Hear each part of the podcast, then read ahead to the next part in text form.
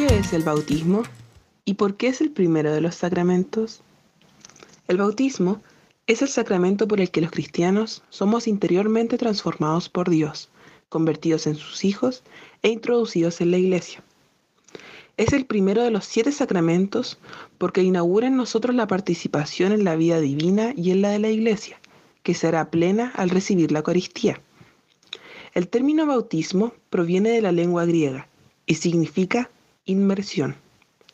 Recibe este nombre debido a que la forma propia de su celebración implica sumergir a la persona que se bautiza en el agua, ya que, como dice el Catecismo de la Iglesia Católica 1262, la inmersión en el agua evoca los simbolismos de la muerte y de la purificación, pero también los de la regeneración y de la renovación.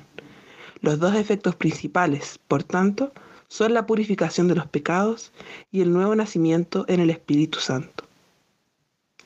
Los efectos de este sacramento son, por tanto, el nuevo nacimiento como hijos de Dios, el perdón de los pecados, la incorporación a la Iglesia, cuerpo de Cristo y la donación de las virtudes de fe, esperanza y caridad.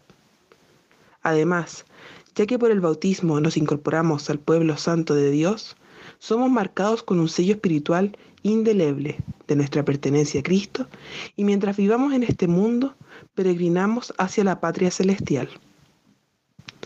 Oremos hoy por nuestros padrinos de bautismo, que el Señor los bendiga y los recompense por todo el bien que han hecho en nuestra vida.